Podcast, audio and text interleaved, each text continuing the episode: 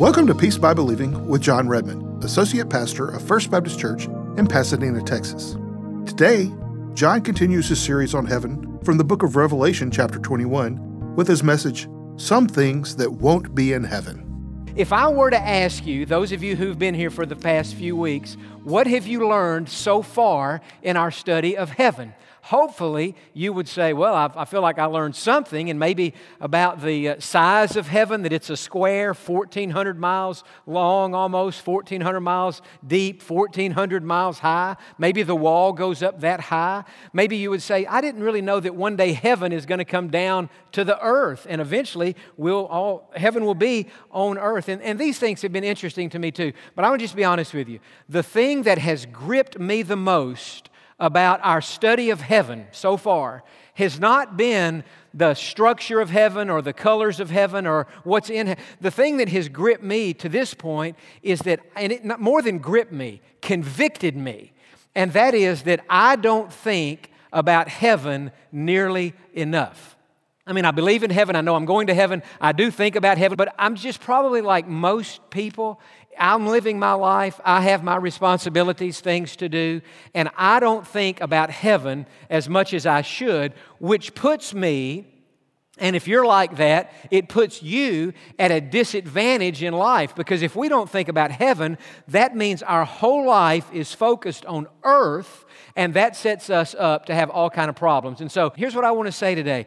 If you don't think about heaven very often, if you don't think about heaven very often, you're going to have some problems in your life. The first problem that you're going to have is that you're going to have misplaced priorities. Let me read you what Jesus said in the Sermon on the Mount. Jesus said, Do not lay up for yourselves treasures on earth where moth and rust destroy and where thieves break in and steal, but lay up for yourselves treasures in heaven where neither moth nor rust destroys and where thieves do not break in and steal. So Jesus was saying there are two dimensions of life there's earth and there's heaven. You have to understand this. And what I've been trying to tell myself as I've not only been preaching the sermons, but studying, preparing for the sermons, that heaven is right above us if God would take our blinders off and we could see that, like heaven is upstairs, as it were. Heaven is a city, just like Pasadena is a city, and heaven has many of the things that our cities have has streets, has walls, has gates,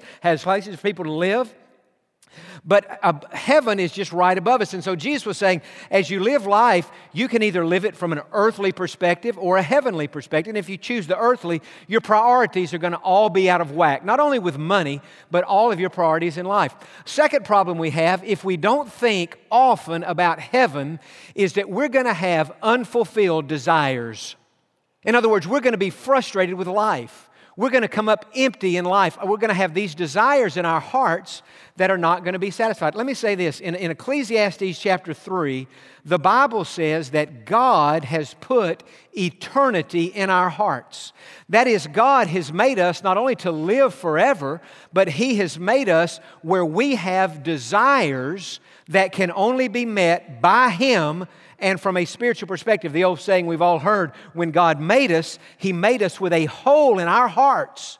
And the only person who can fill that hole is God Himself. And yet, if we're not thinking about God, we're not thinking about heaven, we're just thinking about, man, I have these desires a desire for companionship, so I'll run out and get married, or a, a desire for uh, acceptance or security, so I just run out and do whatever I have to do to make myself popular, or, or a desire to, to, to make a name for myself, and so I just pursue that to no end. We're going to come up very frustrated. And if you think about it, I think if we could only choose one word to describe many people in the world today, it may well be that word frustrated. I think people are probably as frustrated as I've ever seen. And in that frustration, there's anger oftentimes because they have these desires, and yet everywhere they turn to get the desires met, they come up empty and it doesn't work out. Now, let's get back to this sentence. What am I saying?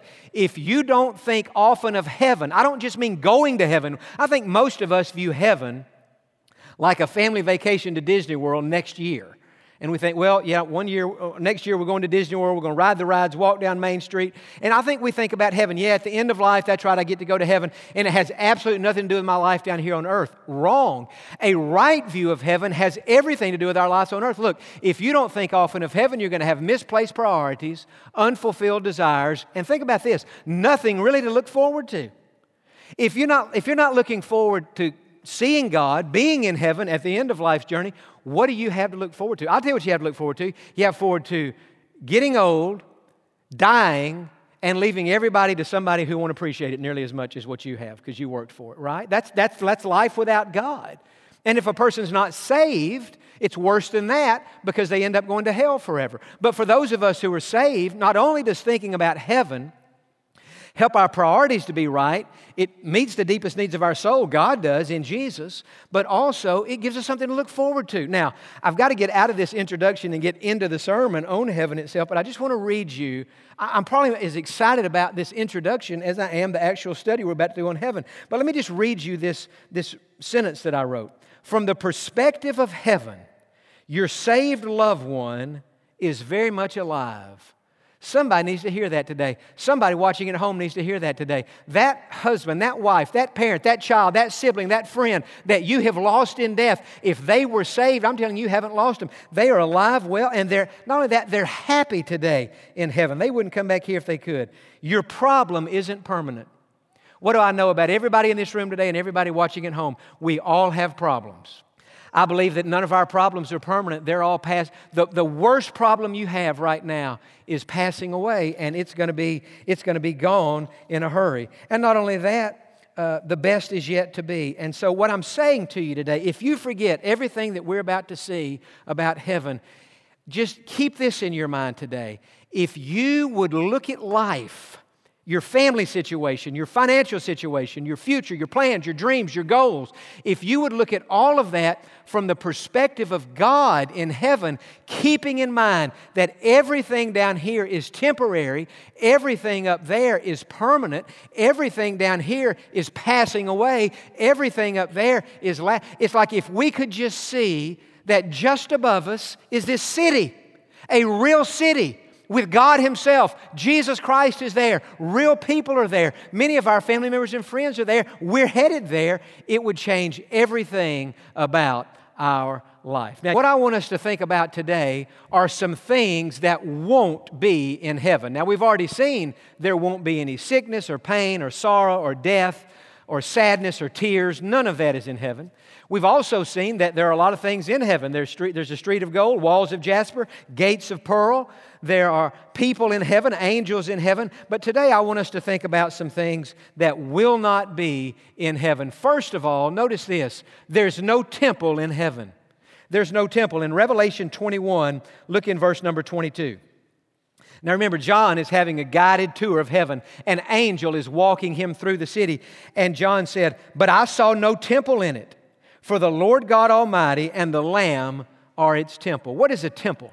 A temple is a place that in Old Testament times the people went to worship God. The Old Testament temple is very similar to the New Testament church. It's a, it was a building and it was where people went to worship God. But when John has this vision of heaven, he's saying there's no temple up here, there's no sanctuary, there's no church house. Why? Because God Himself, Jesus Christ Himself, is the temple. As one man has said, heaven is the limitless presence of God.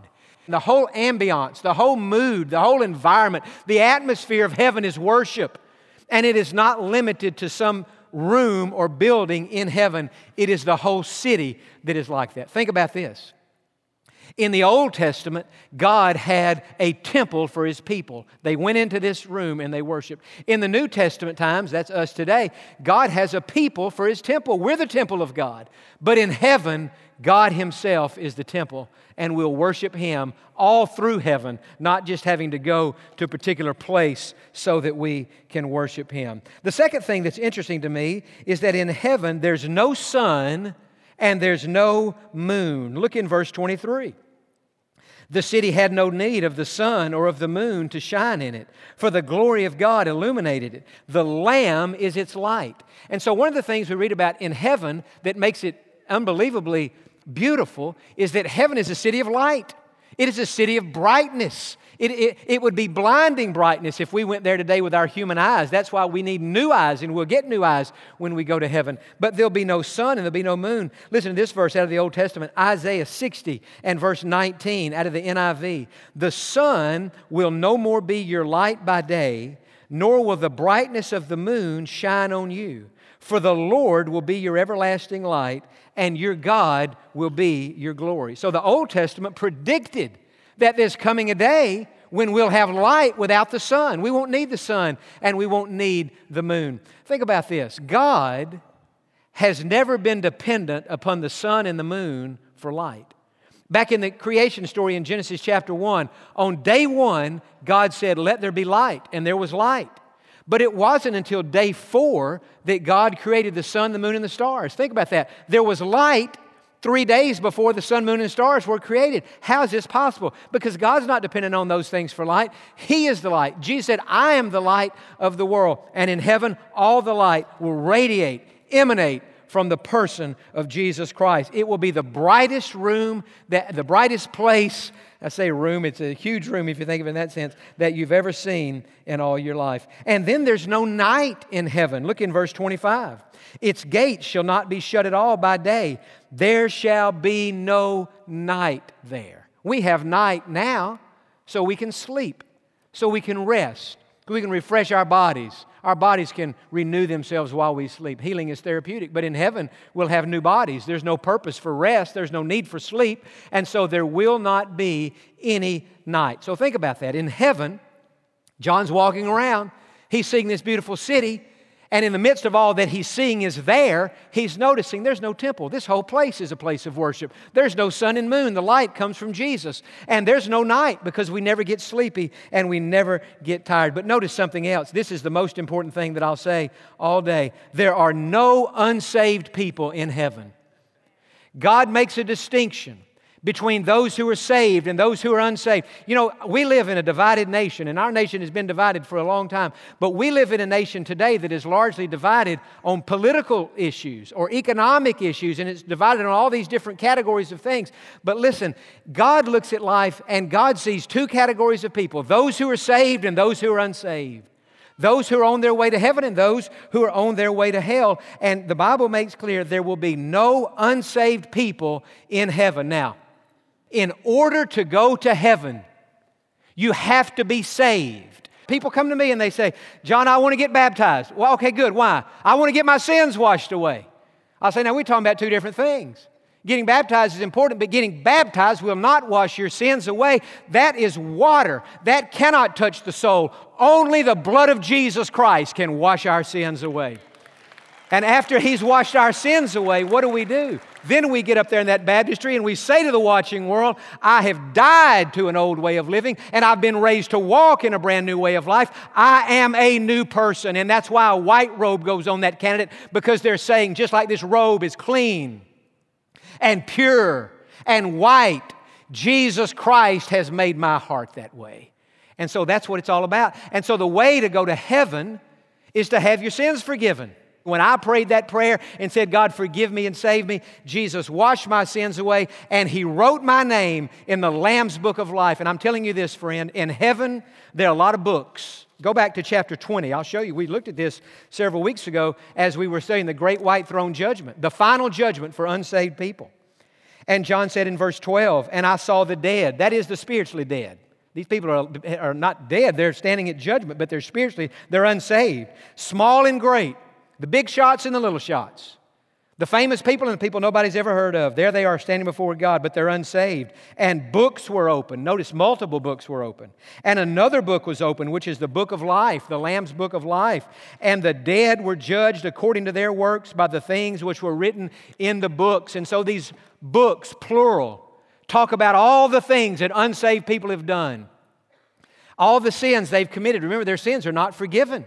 And so at the final judgment, they will be judged for their unforgiven sins, and then they will be sent to an eternity in hell where they will be punished for their sins. As I've said all along, just like heaven has rewards, hell has degrees of punishment, and these books reveal that. For those of us who are saved, there are other books in heaven, and God's keeping note, God's making mark when we do something right, when we serve Him, when we express love to people, and one day we'll be rewarded for that. But notice the main book up there is the Lamb's Book of Life. Now look down in verse 15.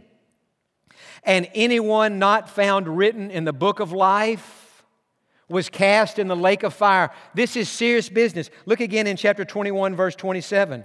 But there shall by no means enter it anything that defiles or causes an abomination or a lie, but only those who are written in the Lamb's book of life. The only people going through the gates of heaven are those who have been saved. Look in verse 24. And the nations of those who are saved shall walk in its light, and the kings of the earth shall bring their glory and honor into it. Verse 26. And they shall bring the glory and honor of the nations into it. And so, what I'm saying is, what God is saying to us there's a book in heaven. There are many books, but the main book is the Lamb's Book of Life. It's a huge book. But the only people's names in that book are the names of people who have truly been born again, who have been saved by the grace of God. I don't know how to make this clearer. Whose sins have been washed away by the blood of Jesus Christ. When that happens, their name is written in that book. And I'm asking you today an, an honest question. Do you know for sure that your name is in the Lamb's book of life? I mean, it either is or it isn't. Now, you may sit there and say, Well, I don't know whether it is. I know it either is or isn't, but I don't know whether it is or isn't. Well, you've got to get that settled. You would be foolish to leave here today without knowing that for sure. You've got to RSVP. In other words, Jesus has invited, He said, Whosoever will may come. Come to me, all who labor and are heavy laden, and I will give you rest. Come, come, come. Whosoever will may come. But in order for you to benefit from that, you have to come to Jesus. You have to call on Jesus. You have to pray. And you have to say, Jesus, I have sinned. I've messed up. That's a hard thing for us to do.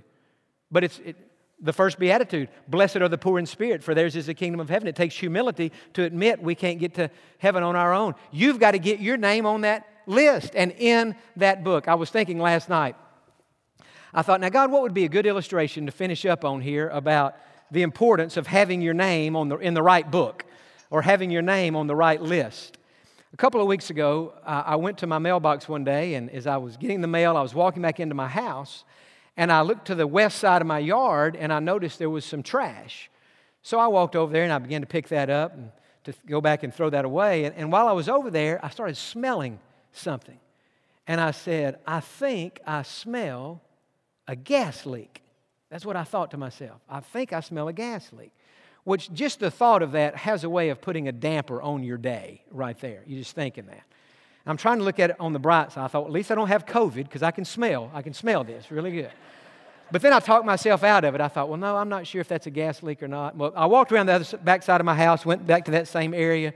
I said, man, I know this is a gas leak. And I don't know if it's on my property, my neighbor's, but there's a gas smell right here. So I called Centerpoint and I reported this. I said, I don't know where it is, but there's a gas leak near my property or own my property. And, and so the lady was really nice and she said, Well, since you're detecting a gas leak, we're going to put your name on a list and we're going to put it above everybody else who doesn't have an emergency.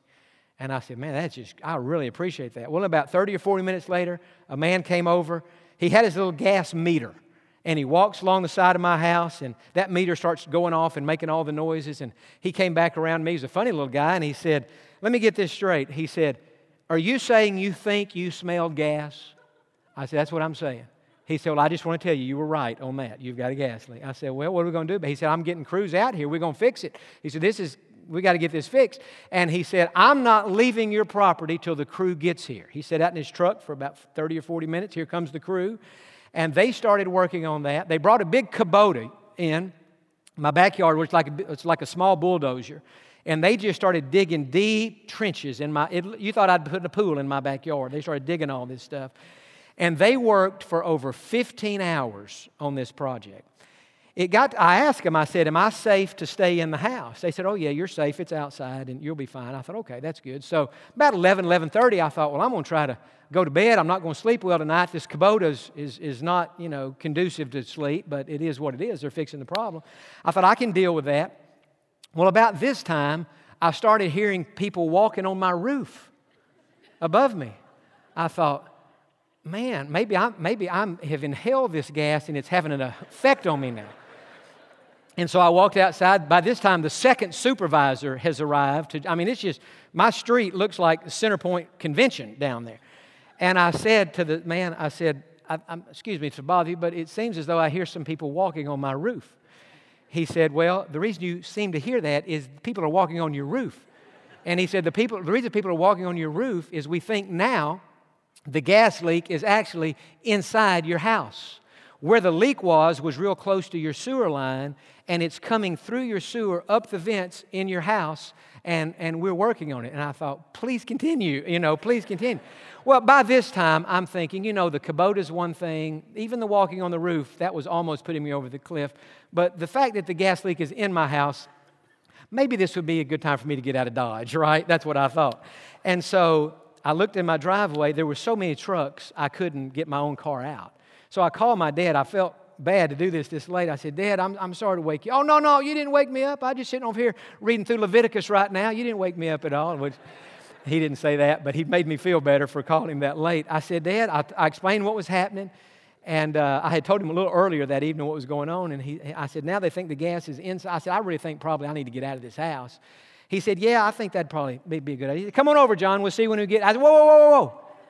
I can't get out all these trucks. I, I, said, Can you come pick me? I felt like 12 years old, you know. I'm calling my dad and saying, Dad, can you come pick me up? You know, rescue me from this. He came over, he picked me up, took me to their house, got back, the, he took me back the next morning. They, were just, they had just left.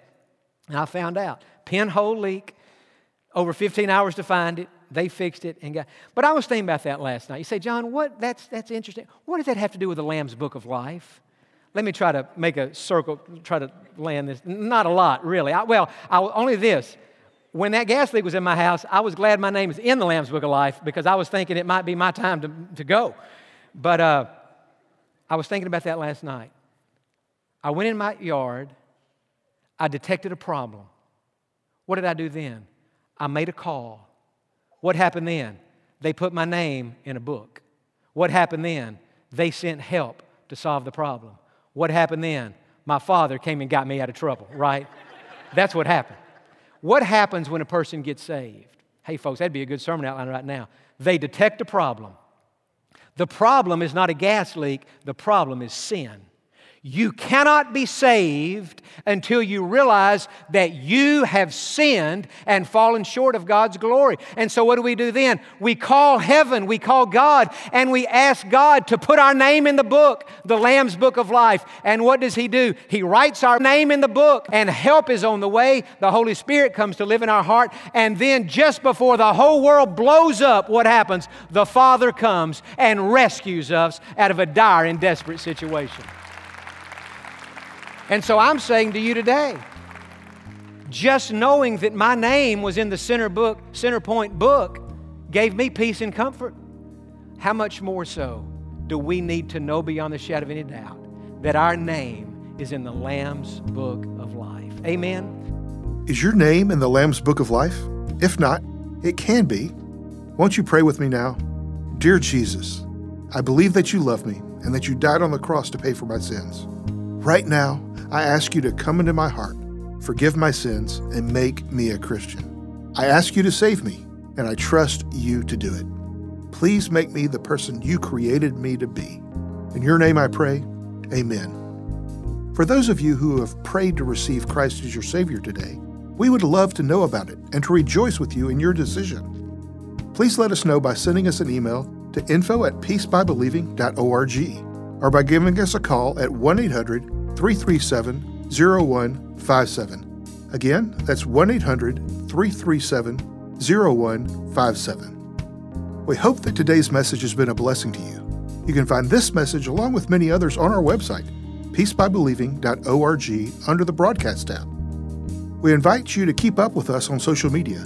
You can like Peace by Believing Ministries on Facebook and follow at PBB underscore broadcast on Twitter. And don't forget to share and to tell your family and friends about Peace by Believing. Thank you for joining us today, and we look forward to you being with us on the next Peace by Believing with Jon Redmond.